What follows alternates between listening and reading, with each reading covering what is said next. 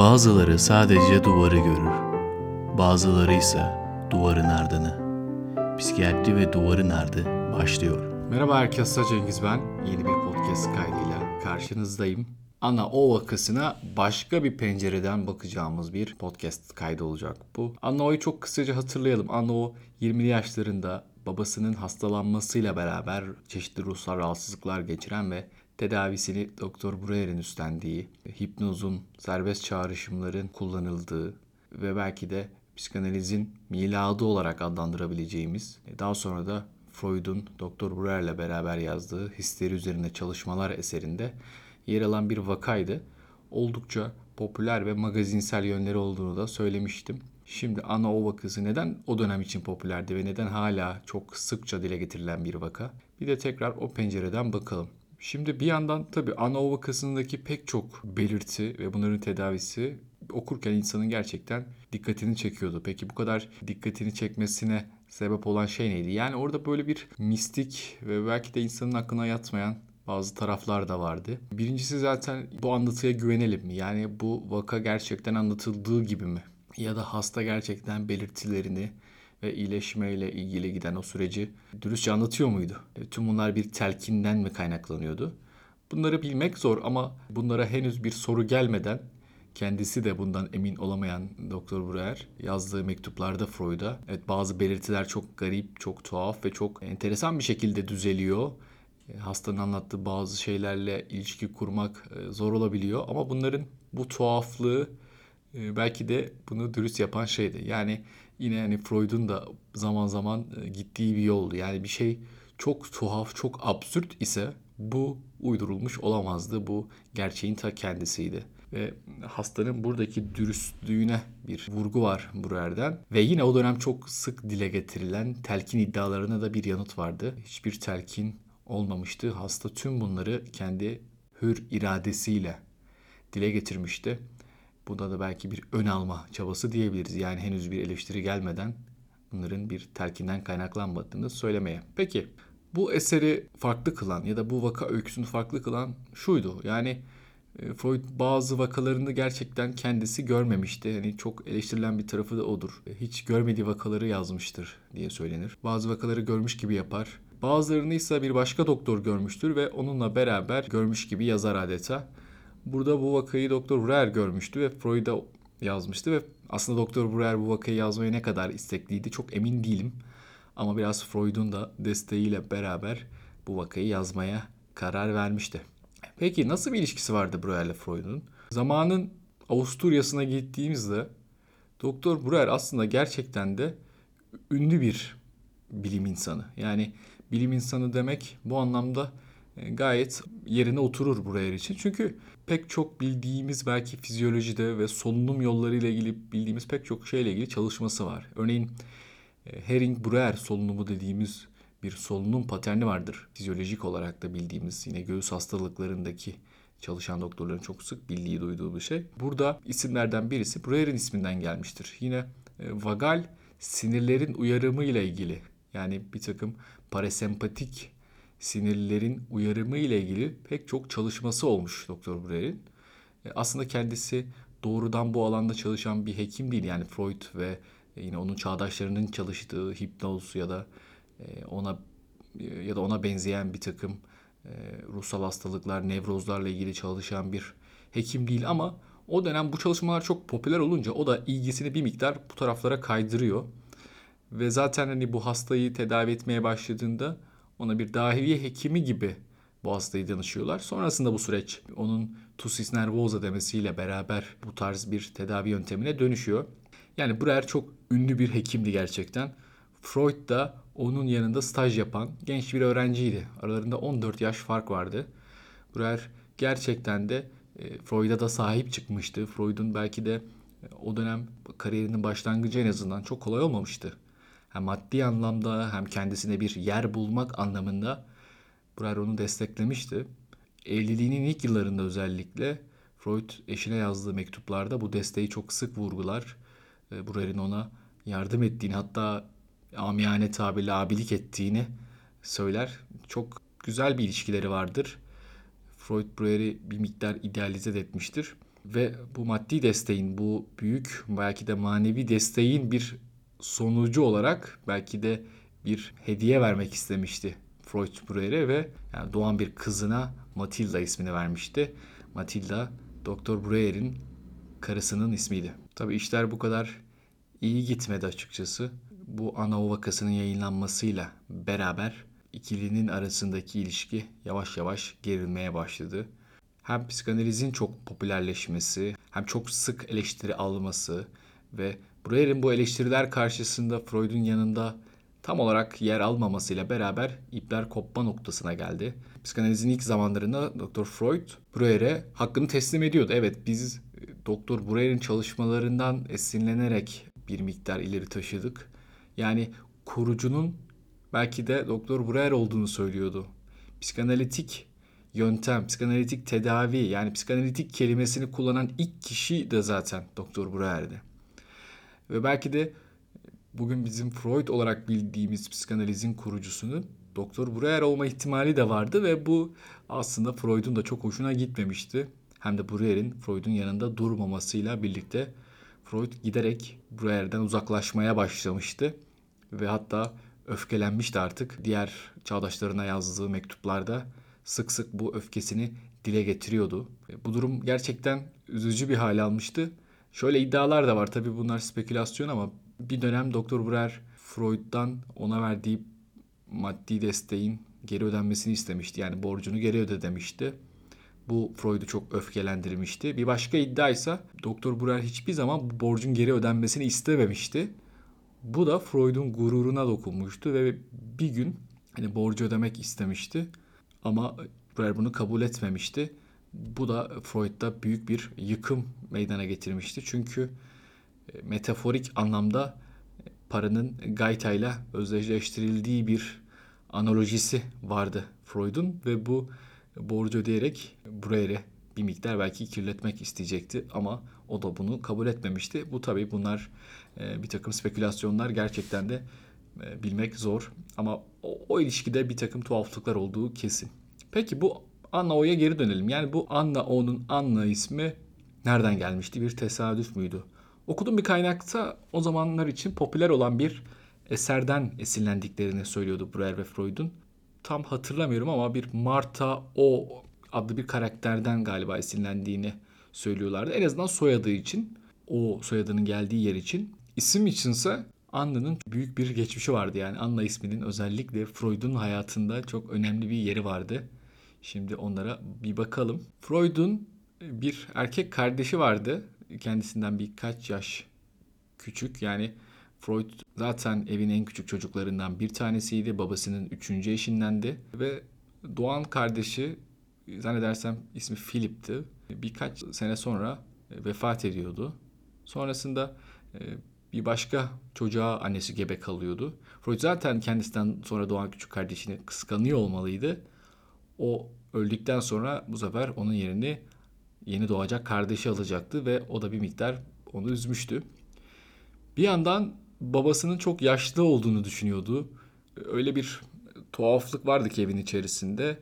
Evin en büyük çocuğu yani babasının en büyük oğlu Freud'un kendi öz annesinden daha büyüktü. Çünkü Freud'un babasının ilk eşinden olan çocukları Freud'un öz annesinden büyüktü. Yani babası Jakob'un üçüncü eşi bir hayli küçük yaştaydı. Aralarında çok büyük bir yaş farkı vardı Freud'un annesiyle.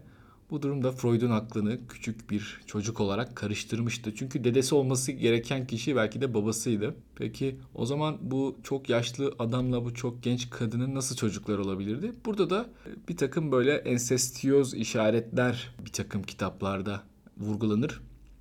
Yani Freud belki de yeni doğan kardeşinin kendi babasından değil abilerinden birisinden olmasıyla ilgili bir şüphenin içerisindeydi ve bu yeni doğan kardeşine Anna ismini vermişlerdi. Ee, bir iddia şudur ki bu babasının tam olarak kim olduğunu bilmediği bu yeni bebeğe e, Freud hem kıskançlık beslemektedir hem de bir yandan bu belirsizlik Freud'u üzmüş olmalıdır. O yüzden yapılacak şey psikanalizin doğacak ilk çocuğuna, ilk bebeğine Anna ismi vererek babasının kim olduğunu ona göstermektir ve belki de Anna o ismi hiç tesadüf değildir. bu psikanalizin doğan ilk çocuğunun ismi olmuştur. Anna isminin bir tesadüf olmadığını gösteren başka kanıtsa ilerleyen zamanda Freud'un kendi kızına Anna ismini vermesidir. Freud'un çocuklarına verdiği isimler çok önemlidir, çok anlamlıdır. Çünkü Freud gerçekten öyle tesadüfen isimler vermez. Eşine de hiç sormaz. Tamamen e, bütün isimleri verirken bu kendi fikridir. Örneğin bir çocuğuna yine çok büyük ustası Jean-Martin Charcot'un ismini vermiştir. Yani bir oğluna Jean-Martin ismini vermiştir. Bir gün yine bir mektubunda Fleiss'a yazdığı bir mektupta oğlum olsaydı senin ismini verecektim. Ama kızım olduğu için ona başka bir isim verdim diye söylemiştir. Yani verdiği isimler hayatındaki insanlara göre şekillenmiştir. Kendi kızına da Anna ismini vermiştir ve Anna Freud efsanesi bir anlamda doğmuştur. Anna Freud'un gerçekten de psikanaliz hareketinin devamında babasının gerçekten bir neferi olduğunu çok sık görürüz. Bu ismi vermekle beraber belki de bu kader onun alın yazısı olmuştur artık. Anna Freud tıpkı Anna O gibi hayatı boyunca evlenmemiştir. Babasına büyük bir sevgi beslemiştir. Yine burada Freud'un belki de Shakespeare'in Kral Lear eserinden esinlendiğini söylemek mümkün. Kral Lear'in 3 tane kızı vardır. İkisi bir şekilde babasına bir takım tuzaklar, entrikalar kurarlar. Bunların peşindedirler ama diğer kızı, küçük kızı babasına sonsuz bir sevgi beslemektedir. Freud da Anna Freud'la bu ilişkiyi kurmuştur ve belki de bu ismin hikayesi de yine buralardan bir yerden gelmiştir. Peki biz Anna O diyoruz, sürekli Anna O diyoruz. Aslında Bertha Pappenheim Anna'nın gerçek ismi. Bu ismi 1953 yılına kadar bilmiyorduk. Ernst Jones bir gün Freud'un vefatından sonra yazdığı bir biyografide Bertha Pappenheim ismini ifşa etmiştir. Aslında bu ifşa tam anlamıyla bir ifşadır. Gerçekten de o dönem Anna O'nun kim olduğuna dair net bir malumat yoktur. Elbette psikanaliz çevrelerinde kim olduğunu biliyorlardır ama bu kadar popüler, bu kadar ünlü bir ismin e, gerçekte kim olduğunu bilen pek fazla insan yok. Bertha Pappenheim isminin ifşa edilmesinden sonra biraz ortalık karışmış aslında. Bertha Pappenheim'in e, yakınları, akrabaları bununla ilgili e, mektuplar yazmıştır. Çünkü Bertha Pappenheim vefat ettiği için onlar vasisi olarak bu mektupları yazmışlar. Bertha Pappenheim'in biyografide anlatıldığı gibi bir hayat sürmediğini söylemişlerdir. Aslında burada bir karışıklık da var elbette. Freud öncelikle hastanın iyileştiğine dair bir takım işaretleri vurgulamıştır. Devam eden zamandaysa Anna onun hiç iyileşmediğine dair bir eleştirisi vardır. Bunu da e, Breuer'in bu hastanın sahte gebeliğine gereken ilgiyi alakayı göstermediği ve bu nevrozların anahtarını elinden düşürmesine bir miktar bağlamıştır. O yüzden böyle bir anlatımı seçmiştir. Ama Bertha Pappenheim çok enteresan bir karakter haline gelmiş bir feminist, bir sosyal hizmetler uzmanı. Belki de çok büyük sosyal ve kadınlarla ilgili hareketlerin öncüsü bir kadın olmuştur. Enteresan bir kariyer planı inşa etmiştir kendisine. Evet belki hiç evlenmemiştir, hep yalnızdır ama gerçekten de e, insanlara çok faydası dokunmuş bir kadın olmuştur. Bertha Pappenheim. E, onun ailesi de bu ifşa edilme olayına bir miktar karşı çıkmıştır. Çünkü Bertha Pappenheim onların anlattığı gibi bir insan değildi ve ömrünü onların anlattığı gibi geçirmemişti. Bir yandan da evet Freud'un en başta anlattığı Breuer'le beraber yazdıkları eserde Anna o iyileşmişti. Ama iyileşen kimdi aslında? Anna O muydu, Bertha Pappenheim miydi? Freud'un eserlerinde pek çok zaman bunu görürüz. Yani bazen iyileşen kurt adamdır ama Sergei Pankişev değildir. Yine burada da en başta iyileştiklerini söyledikleri kişi, fayda gördüklerini söyledikleri kişi Anna O'ydu ama Bertha Pappenheim başlarda çok da öyle iyileşmemişti. İlerleyen zamanlarda belki de bu sosyalist hareketlerin içerisinde yer almakla beraber daha sağlıklı bir hayat sürmüştü. Peki Anna O'yu anlatırken sürekli bir cinsellik ve bastırılmış bir cinsellik, çeşitli yasaklar, tabular ve bunun üzerinden kaynaklanan belirtiler vurgulanmıştı. Anna O babasının bedenine dokunmak istiyordu ve bunu beceremediği için de kendisinde bir takım belirtiler ortaya çıkmıştı. Bunları böyle gerçekten de ilgi çekici bir şekilde anlatmıştı. Breuer ve Freud insan okurken elbette bir şaşırır ve gerçekten de okumaya devam eder. Sürükleyici bir metin sonuçta. Freud'un özellikle gerçekten kaleminin çok güçlü olduğunu söylemek lazım. Peki Anna O'yu bu şekilde anlatmışlardı. O dönem dönen tartışmalarda şöyle şeyler de vardı. Freud'un hiç de haz etmediği bir insan Pierre Janet. Pierre Janet ile hiç yıldızları barışmamıştı. İkisinin çağrıldıkları konferanslardan, kongrelerden Freud kaçmıştı adeta. Bu kongreleri bir gladyatör savaşına benzetmişti ve ben çıkıp orada savaşamam. Böyle bir şey yapmak çok saçma demişti. Ve tüm bu meseleleri saçma bulmasının ardından kendi yapılanmasını kurdu. Psikanaliz derneğini kurdu ve adeta bir tarikat oluşumu başlamıştı. Yani kendilerini dışlayıp kendilerini belki de marjinalleştirip bir şekilde kendi istediklerini, kendi istedikleri kişilere, kendilerine inanacak kişilere söyleyecek bir hareket oluşmuştu. Peki Janet'den niye bu kadar kaçıyordu? Çünkü Freud'un Anna O vakasında anlattığı şekilde ya da formüle ettiği şekilde olaya baktığımızda Anna baş edemediği bir takım olayları, bir takım belki de kendisine dahi itiraf edemediği bir takım şeyleri bilincinin dışına doğru bastırıyordu. Oraya doğru sürüklüyordu ve bunlar belki serbest çağrışımlarla, belki hipnozla ortaya çıkıyordu. O yüzden de bazı zamanlarda bu çağrışımların belki de ortaya çıktığı zamanlarda özellikle Breuer'in onu tedavi ettiği akşam zamanlarında başka bir insana benziyordu. Günün başka bir saatinde başka bir insana benziyordu. Zaman zaman farklı diller konuşuyordu. İngilizce konuşuyordu, Almanca konuşuyordu, İtalyanca konuşuyordu. Ve bunların bir takım bastırılmış şeyleri zaman zaman ortaya çıkmasıyla açıklıyordu. Freud Jane ise bunlara başka bir açıklama getiriyordu. O zamanın aslında hayli popüler olan bir kuramından bahsediyordu. Jane, disosyasyon yani belki de ayrışma olarak Türkçe'ye çevirebileceğimiz insanın ruhsal durumunun iki farklı şeye belki üç farklı şeye bölünmesiyle e, belki de o kendilik yapılarında farklı farklı yansımalar olabileceğini söylüyordu Jane.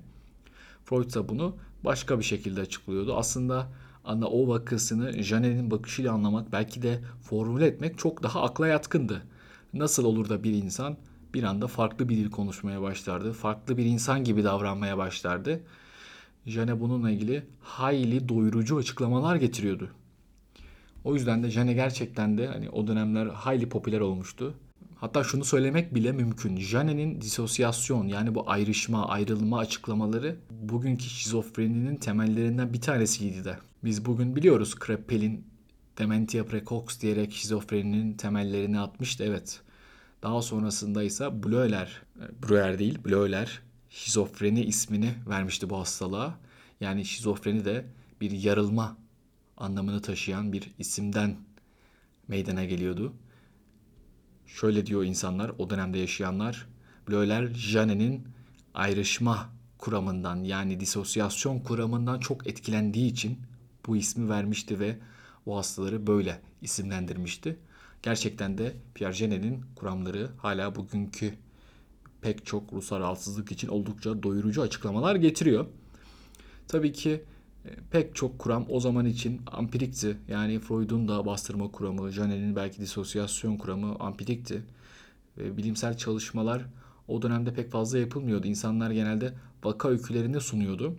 Jane ve yine o zamanki arkadaşları kongrelerde Freud'un özellikle vaka öyküleri için bir takım eleştiriler geçiriyordu. Yani biz bir vaka öyküsünü sizin kadar kendimizden emin anlatamıyoruz. Yani siz nasıl bu kadar emin olabiliyorsunuz? Bir tane vakadan nasıl bütün bu sonuçlara varabiliyorsunuz? Biz bir sürü vakayı arka arkaya belki çıkarabildiğimizde bir kuramı zenginleştirdiğini düşünüyoruz ama siz tek bir vakayla bütün meseleyi açıklamaya çalışıyorsunuz ve bu gerçekten de bilimsel ve etik değil diye pek çok eleştiri getirmişti o zaman Jane ve çevresindekiler. Bu da Freud'un gerçekten neden kongrelere gitmek istemediğini göstermişti. Peki yani Berta'nın belki de hayat hikayesini ayrıca okumak lazım. O çok uzundur. Yani ben hani burada bir insanın otobiyografisini anlatmak ve onun üzerinden bir podcast yapmak istemiyorum. O herkesin zaten ulaşabileceği bir yer. Ben yine o döneme belki bir ışık tutup bu hikayenin geri planında kalan yerlere bir bakmak istedim. E, disosyasyon dedim. Jane ve disosyasyon dedim. Çok sık da gelen bir istek de aslında bir podcast isteğiydi. Bize çoklu kişilik bozukluklarını anlatır mısınız? Farklı farklı kişiliği olan insanlar var. Bununla ilgili filmler var. Bunları anlatır mısınız gibi çok fazla istek geliyordu. Bunlar tabii biraz yine dediğim gibi ampirik belki de ama e, özellikle disosyatif bozukluklar, disosyatif füg ve buna benzer bir takım rahatsızlıklar Jane'nin kuramından yola çıkarak anlaşılabilir bir hale geliyor. Ben de yakın zamanda belki de bu alanda bu konuyla ilgili bir podcast kaydetmeye çalışacağım. Bu podcast kaydının ne zaman geleceğini merak ediyorsanız Duvarı Nerede Pod'un Instagram sayfasını takip edebilirsiniz. Buraya kadar dinleyen herkese çok teşekkür ederim. Kendinize iyi bakın. Hoşçakalın.